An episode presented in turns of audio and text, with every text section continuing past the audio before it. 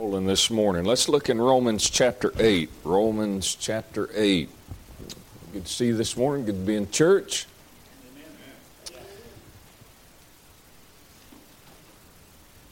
All right, Romans chapter 8, and we're going to look in verse 14. Romans chapter 8, verse 14. Give these folks a minute to get in here. All right. Amen. All right, let's go to the Lord in prayer this morning. Father, we thank you, Lord, for your goodness to us. Lord, thank you for the opportunity, God, to be here, Lord. And God, I pray you'd bless everything that goes on today, Lord. Pray that, Lord, you'd lead us and guide us, Lord. Uh, God, give us wisdom. Lord, help us to, Lord, know your will. And God, Lord, I pray that you'd speak to us, God. Lord, take your word, God, and open it up to us, Lord. We need understanding, God. Lord, we need inspiration, Lord. And God, I pray that you'd help us with those things, God. Lord, we thank you, Lord, for sending your Son to die for us. Thank you, Lord, for everything that you've made provision for in salvation, God. Everything, Lord, that we need.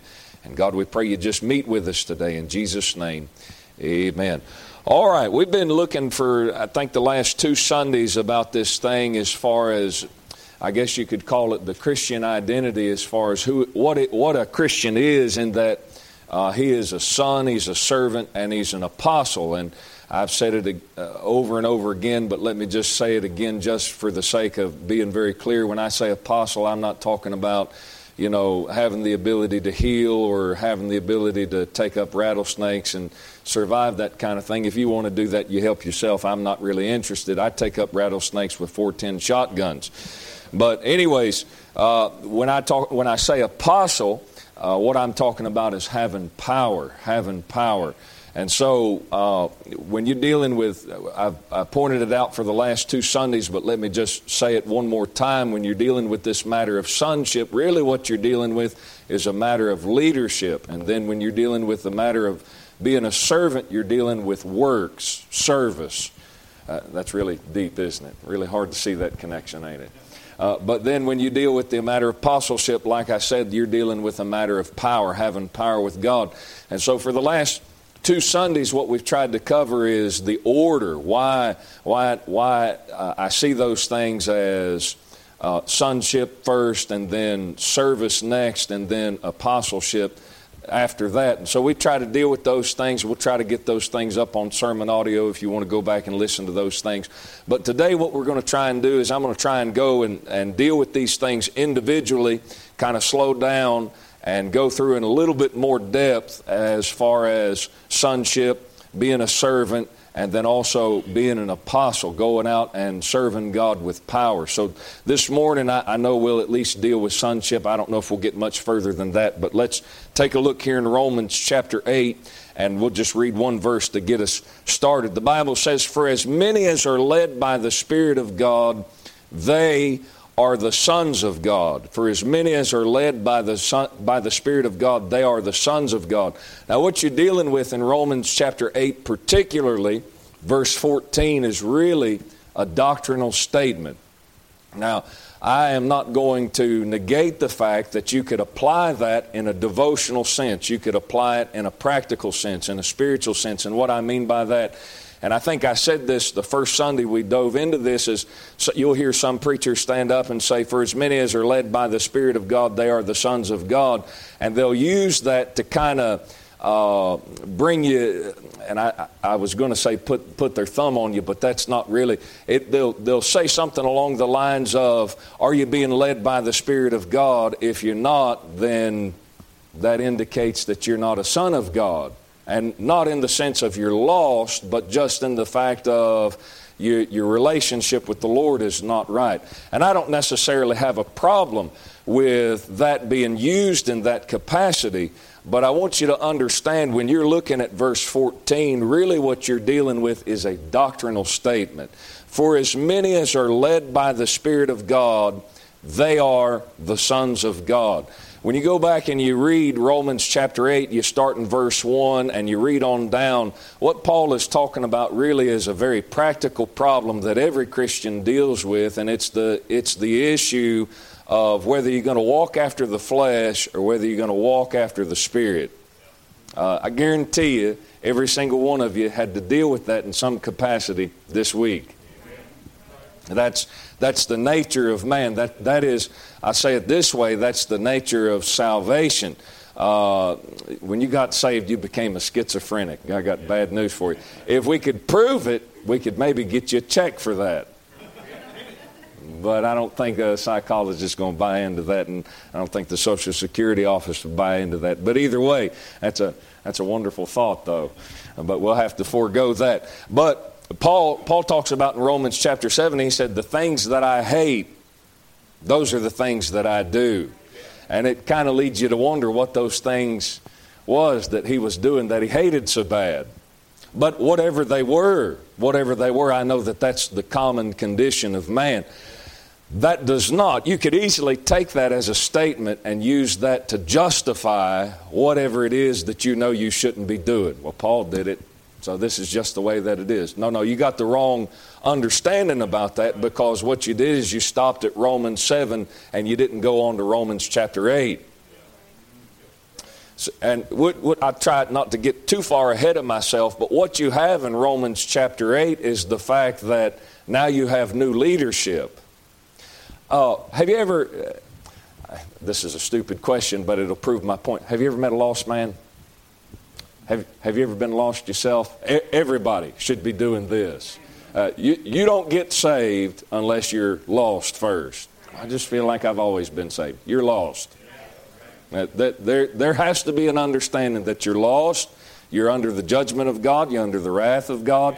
You know, there's a lot of things that we could say, but at, at, at somehow, some capacity, you have to understand that you and God are not on the same page before. You have to understand that before you and God can get on the same page, and you're going to get on His page. He's not going to get on yours.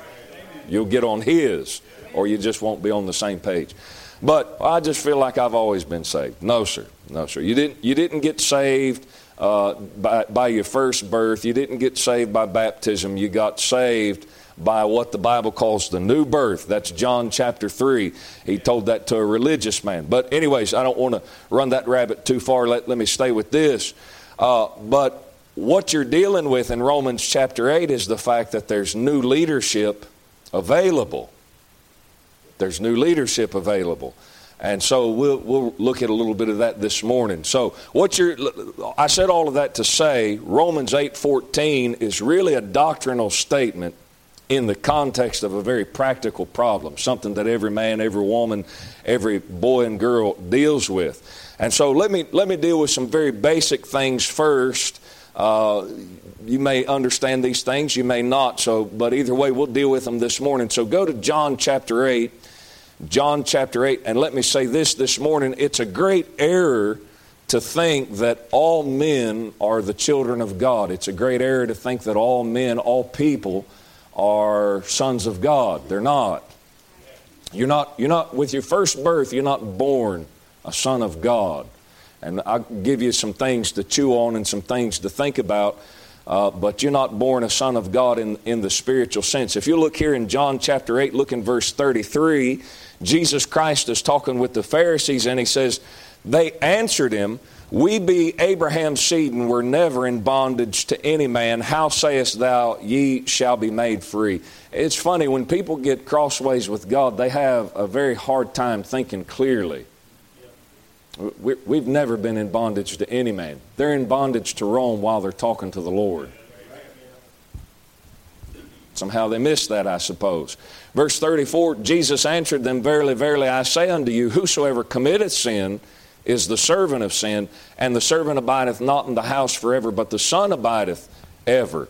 If the Son therefore shall make you free, ye shall be free indeed. I know that ye are Abraham's seed, but ye seek to kill me because my word hath no place in you. Now, here's the argument. Here's what's being presented to the Lord. The, the Pharisees are arguing with the Lord. Obviously, they don't. Uh, the Pharisees don't get along with the Lord. The animosity is not on the Lord's side, it's on the Pharisees' side. And they have a problem with, primarily in this context, John 8, they have a problem with what he's saying. They don't like what he's saying. They don't like what he's doing, but they primarily don't like what he's saying. And what they've thrown at him is, hey, we're Abraham's seed. We've been born of Abraham. That, that makes us okay, that makes us right. And what they're trying to do in their own minds is they're trying to use that in the sense that we're Abraham's seed, therefore we're the children of God. We're Abraham's seed. We're, we're right with Abraham. We're blood kin to Abraham. Therefore, we, we have to be right with God.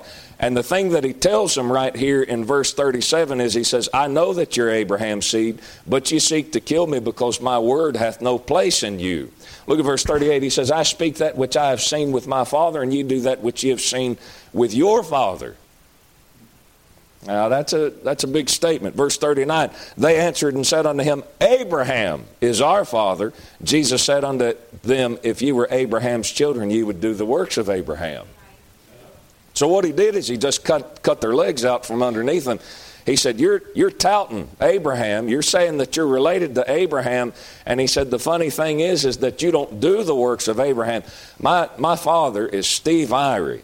And because I am blood kin to him, and because I spent the first 20 some years of my life around him, uh, I picked up a lot of his habits. Uh, I have a lot of facial reactions his way. I have a lot of peculiarity about my things the way that he did them because him and I are the same kind. You know, people talk about you should be kind. Well, that word kind, you know, it doesn't just mean benevolence, it doesn't just mean goodwill. It has to do, Genesis chapter 1 says, all these trees they brought forth of their own kind. Well, I am after the kind of Steve Irie. Well, if you're a son of God, if you're a child of God, you're God's kind. And what the Lord's doing here is He's saying, You're from Abraham. You're saying you're from Abraham, but you're not Abraham's kind. And He said, The way that I know that is because Abraham dealt with God a particular way. His attitude towards God was a particular way. And He said, Your attitude towards God is not that same way.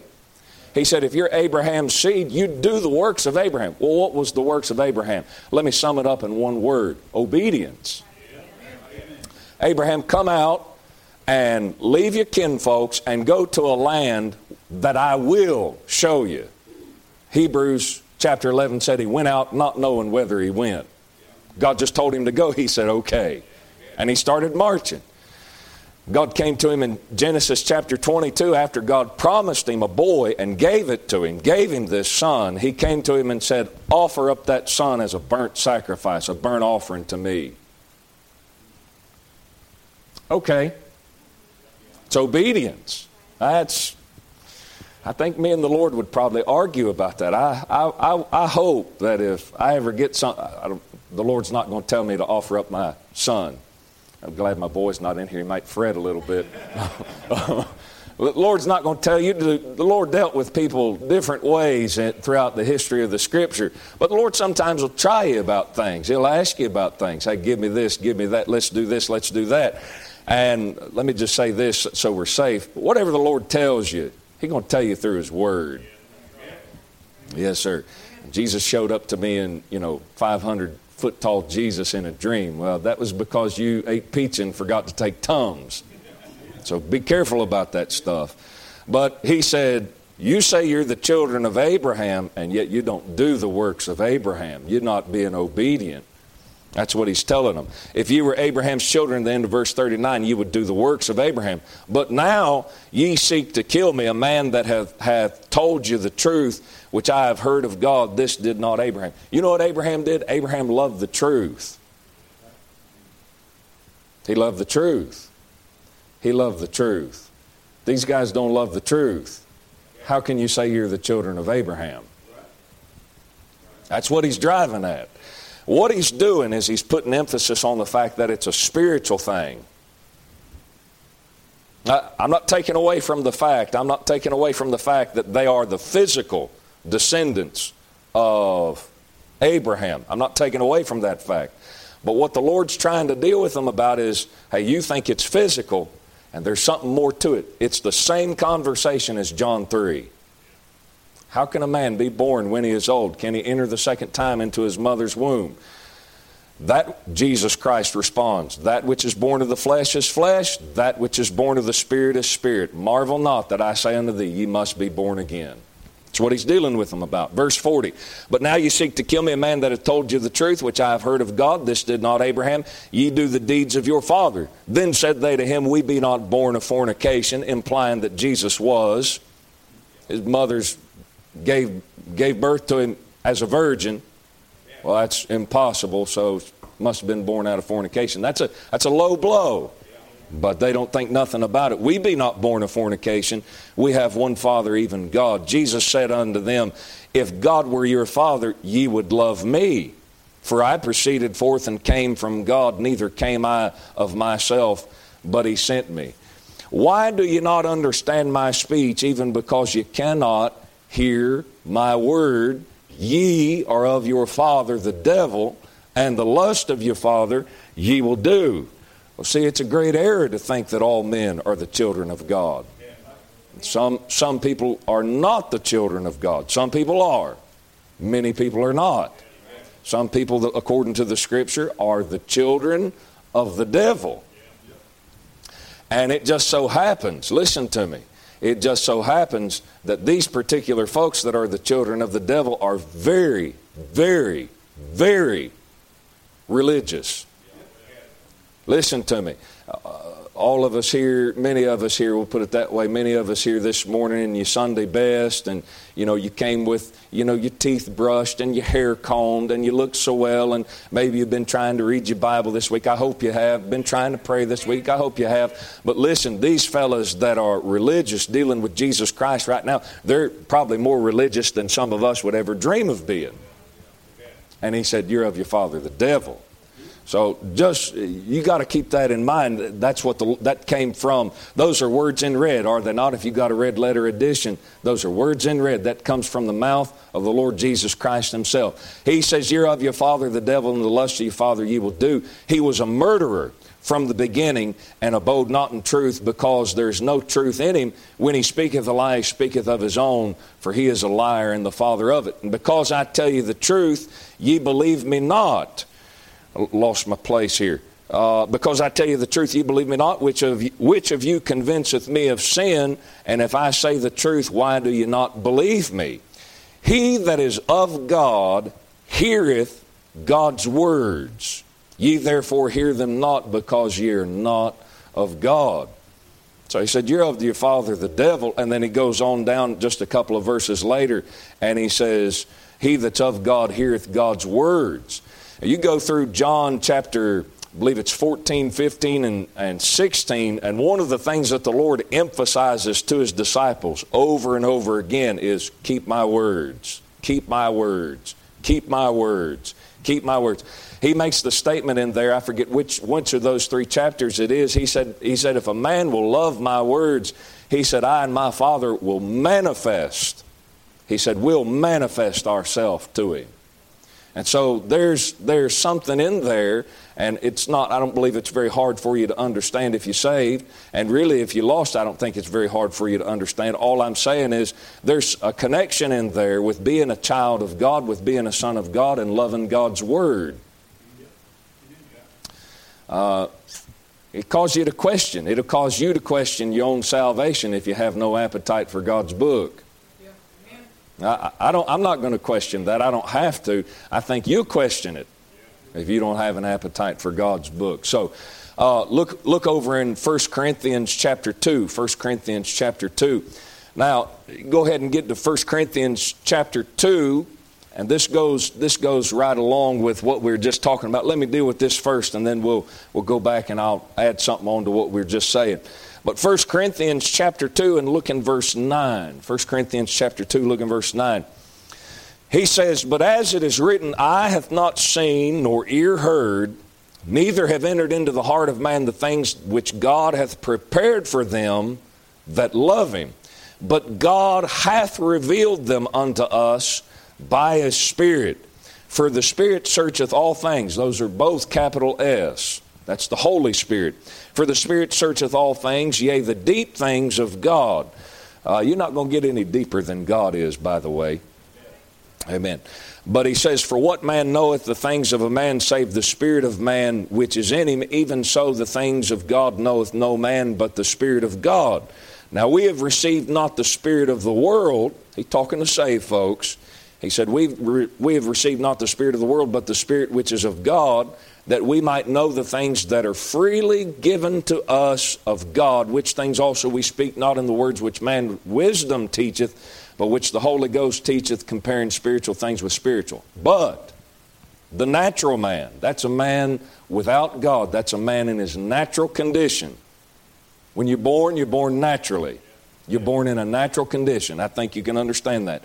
The natural man receiveth not the things of the Spirit of God, for they are foolishness unto him. Neither can he know them because they are spiritually discerned. The attitude that a, that, a, that a lost man takes towards spiritual things is he looks at those things and says, That's stupid. That's ridiculous. That should make you question some things sometimes because I've seen some professing Christians have that attitude. That's a little bit nerve wracking. It makes me concerned for folks like that. You shouldn't. Uh, there, there's a man, I know it's an oversimplification, it's an obvious statement if you're saved, but there is a massive overhaul that takes place the day that you're born again. There's a massive overhaul. Your whole attitude changes. Your outward conduct has to be worked on. But there is something that goes on inside to where a man doesn't look at he doesn't look at things the way that he used to. That's what Paul's talking about in 2 Corinthians chapter 5, I believe it's verse 17. Therefore if any man be in Christ, he's a new creature. Old things are passed away. Behold, all things are become new. I preached a message not too long ago talking about, you know, before you got saved, you go outside and the trees are green. Or, yeah, the trees are green. The leaves are green. Grass is green. The water's blue. The sky is blue. You know, you live with a, a wife. You live with a husband. You have kids. Well, after you get saved, all those things are still what they were before you got saved. But there's an element of newness. Something is different about all of that stuff. Uh, you come to a church and sit in among a bunch of church folks, and they're all weird looking, they're all intimidating looking. You're very uh, uncomfortable around those people. And then after you get saved, those very same people, they're wearing the same kind of clothes, they have the same kind of haircut, they talk the same way. They haven't changed, but they have. And what's changed is you. You are now in Christ. There is something massively different. You, the whole inside has been overhauled. Sometimes that takes a little while to get worked out to the outside. But I will say this, man, it, it starts working. God, God starts dealing. Well, the natural man, a, a, man in his lost condition without God, he's not a child of God. He's not a son of God. He looks at all this stuff. He looks at spiritual things. He looks at the Bible and says, well, this is just foolish. What's the point behind it? There's nothing to this stuff. Not the same attitude. It's not the same attitude. You say, well, Brother Nathan, I, I, thought that we were just all the children of God. Well, let me, let me show you something from the Old Testament, and then we'll come to the New Testament. Look in the book of Malachi, Malachi chapter 2. And we looked at this not too long ago, but I think this would be good for you to see one more time. Look at Malachi chapter 2. The, the, Catholic, the, Roman Catholic Church is a big proponent of this idea of the fatherhood of God and the brotherhood of man. And that's the idea that, you know, everybody's the children of God. There's just some people that are astray. And what they mean by that is that they're not members of the Roman Catholic Church. And if we can just get them all back into one fold, we'll bring in the kingdom. It's because they're postmillennialists. But none of that is true. Uh, what you have to do is you have to undergo what the Bible says again in John 3, the new birth. You have to be born again. But look here in Malachi 2 and look in verse 9. Look in verse 9. He says, Therefore have I also made you contemptible and base before all the people, according as ye have not kept my ways, but have been partial in the law. Now watch what he says. He's, he's speaking on behalf of Israel you know how preachers sometimes will say, you know, they'll get up and they'll make a statement, and then to further their argument, they'll act like they're talking for you. You might say blah, blah, blah, and then they'll go on and push their point a little bit further. That's very effective. It's very fun, too. But, anyways, Well, that's somewhat what the Lord's doing here. Look at what he says, verse 10. He says, Have we not all one Father? Hath not one God created us? Well, that's inspiration of the Holy Ghost, but he's talking in behalf of Israel. That's the attitude that they're taking. Well, ironically, that's the same attitude that a lot of men take as far as that's the attitude that people, hey, are, have we not all one Father? Hath not one God created us? Well, let me, let me put it to you like this. Let me draw out the point I'm trying to make. There is a sense in which you are a child of God if you're lost, but the only sense the only sense in which that is true is the fact that God is your creator. That's the only sense. Hold your place right there in Malachi 2. Let me show you how Paul terms it in Acts 17. Acts chapter 17. Act, uh, Paul is preaching in Acts chapter 17 to uh, Greeks at Athens in a particular place called Mars Hill. Uh, somebody told me that they have a church in Jacksonville called Mars Hill. That is not the name I would name a church.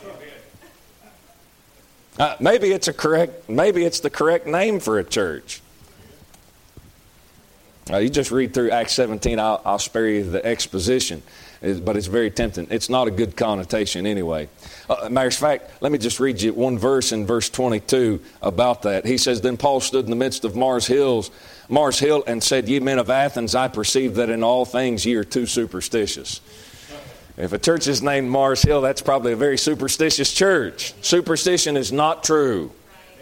You know, black cat walk in front of your path, you got to turn your hat around backwards and, you know, throw salt over your left shoulder. That's superstition. Amen.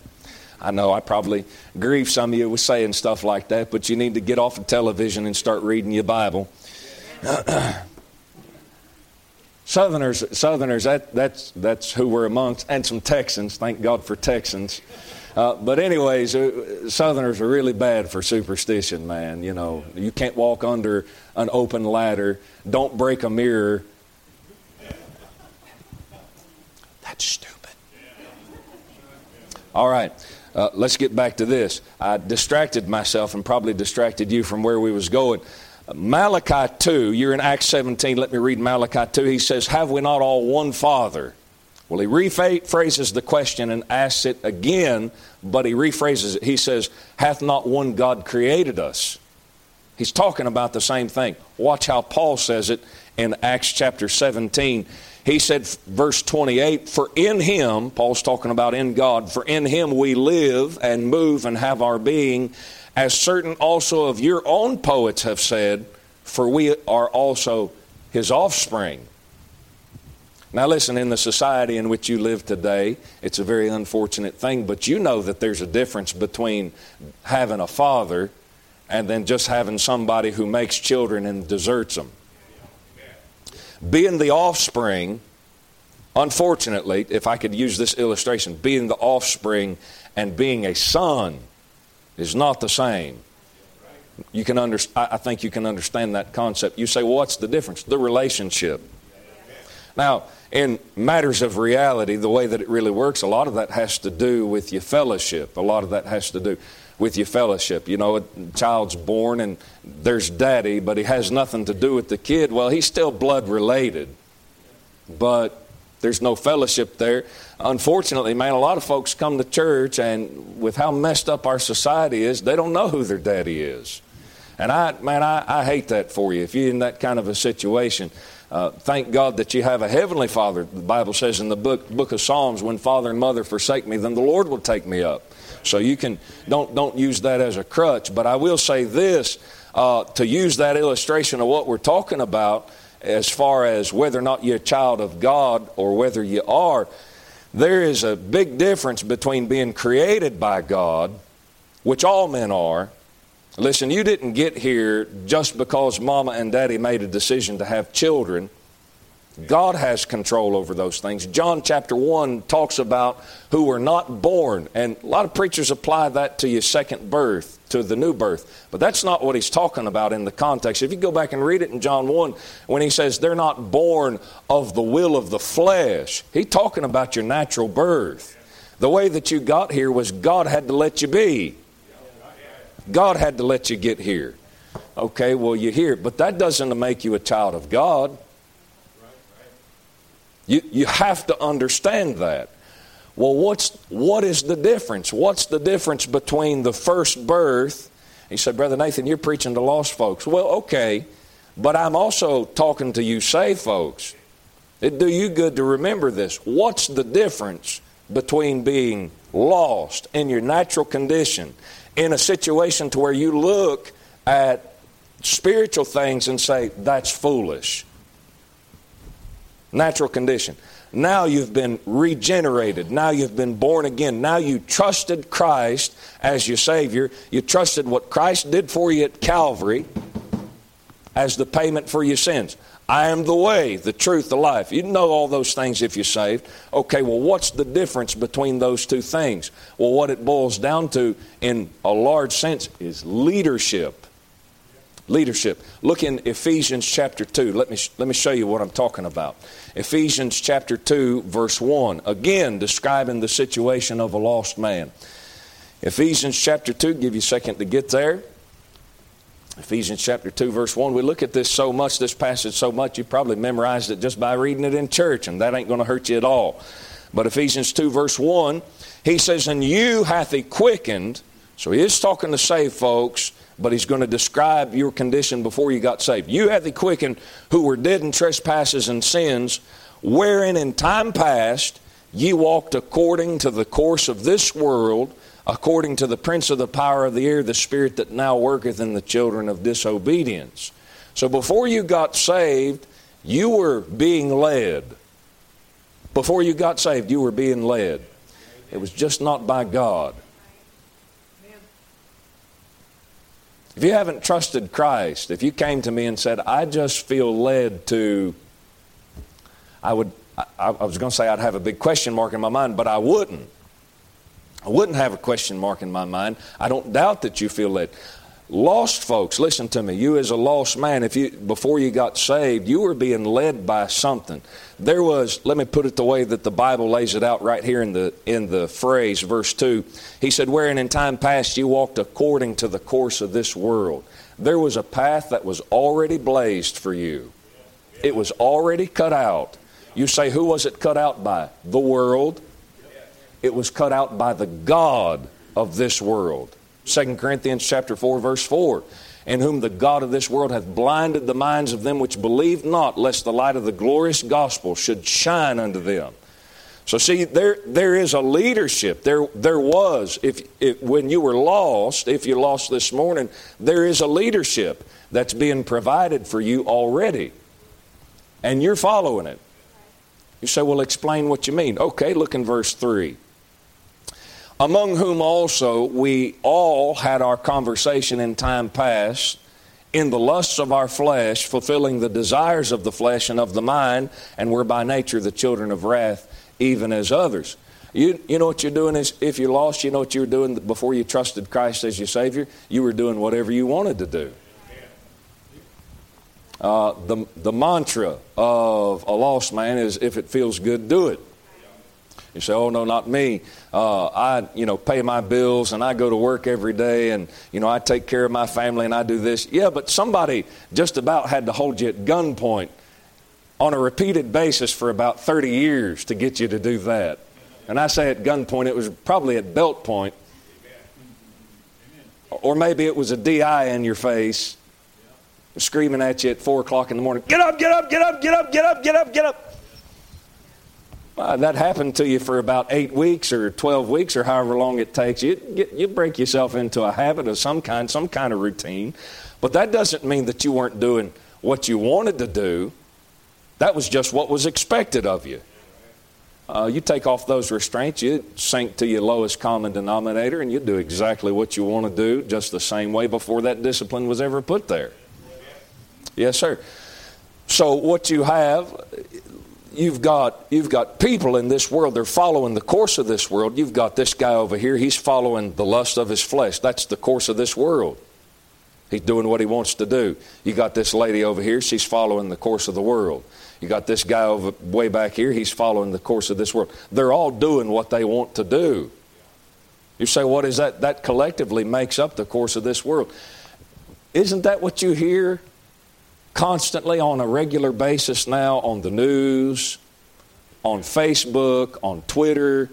Social media is consumed with the idea of, I just want to be me. Ain't, ain't that true? I'm not on social media, so with how quiet y'all are, either you're under conviction or you disagree. I, I don't know. But I can just imagine. I can imagine that that's what, that's what it's eat up with. TikTok, all that other stuff, it's all eat up with just, I want to be me. I want to be my own person. And the Bible says in the book of Proverbs that a fool hath no delight in understanding, but that his heart may discover itself. Well, that's what it's all about. Hey, me, how can I get in touch with who I really am? Disney pushes that left and right. Boy, boy, you want to you want to get on some Baptist nerves, just preach against Disney. But that, that's what they put. That's what they're pushing. Uh, that, that's, the, that's the idea that they're pushing. And what that is, is that's the course of this world laid out by the God of this world, the devil. Listen to me. Listen to me. Genesis chapter 3. Let's, let's go before that. Genesis chapter 2, the Lord takes a man and a woman. They're in paradise, a perfect place, perfect temperature. Uh, they have something to do. They have all the animals. They don't have to worry about any kind of burglary. They don't have to worry about the wild beasts of the field killing them. It's a wonderful place. Uh, you think that living inside a house is wonderful, and I don't particularly care much for camping, but that's because of how hot it is outside and the mosquitoes and the snakes crawling in my tent. I just don't like the idea of that. I don't like the idea of having to take a bath in the river. I don't enjoy any of that stuff. But hey, if we could get all that stuff worked out, I'd live outside. Uh, living inside four walls is not paradise. Well, here's Adam and Eve, and they're living in paradise, and God gives them one rule. You see that tree right there? Yes, sir. Don't eat of the fruit of that tree. And it's not one chapter later, not even a whole chapter, here comes somebody and they're, he's trying to convince them just do your own thing. Just be you. And here you are, worrying about mosquitoes and snakes and can't go camping because you got to take a bath in the river. Of course, that don't bother some of y'all. It bothers me. I don't like it. uh, but anyways, see what I'm saying? Just be you. Just be you. You say, what is that? That's the course of this world set up by the God of this world. And you know, here you've got all these people doing their own thing. And you know what you don't have? You don't have any unity. You know what else you got? You got anarchy. You have a degradation of order. That's what laws are all about, by the way. It's about order, it's not about tyranny. Uh, it can it can become a thing of tyranny if the laws are without without outside of the bounds of the Scripture, but laws in themselves it, it's not tyranny. God has plenty of them. That's not tyranny. That's an establishment of order because you are a sinner, and so you need that. Amen. Hallelujah. But that's true, ain't it? Okay, just take off all the constraints out of your life and let's see how much order you have. In two weeks, you'll be in, a, in an insane asylum or in prison or dead.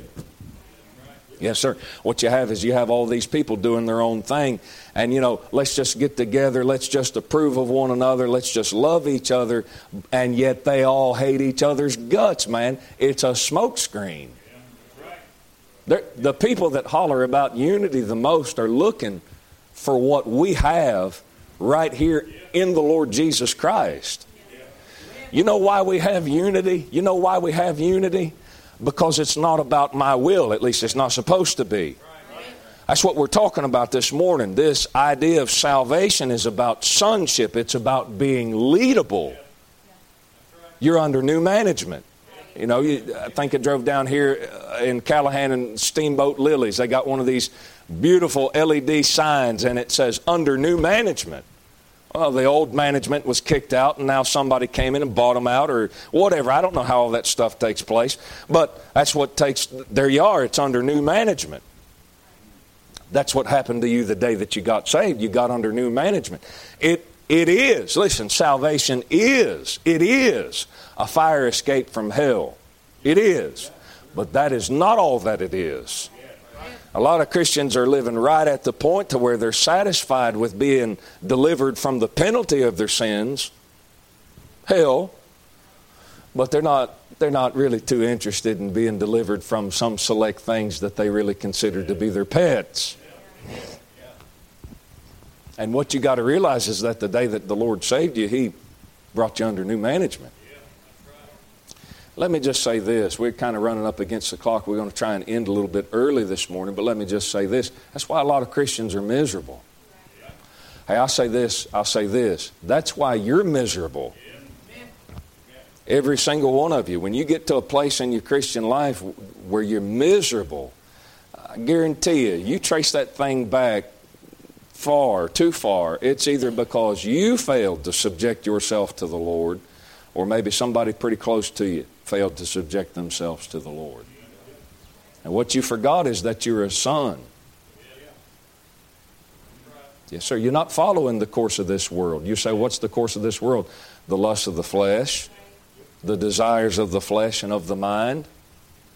The world says if it feels good, do it. It just be your own you. Okay, you are in for a world of heartache. I heard some bad news about somebody this past week, and the, the first verse that came to my mind is The way of the transgressor is hard. That's the way it's going to be every time. I want to just be my own man. You're not going to be. You're, you're going to be somebody else's man. All, the, all these, you know, recovering fundamentalists and guys, you know, that are constantly uh, you know, making fun of quote unquote the old time way. They make fun of this idea of being a man of God. Well, let me ask you something. You eliminate that, whose man are you? Whose man do you want to be?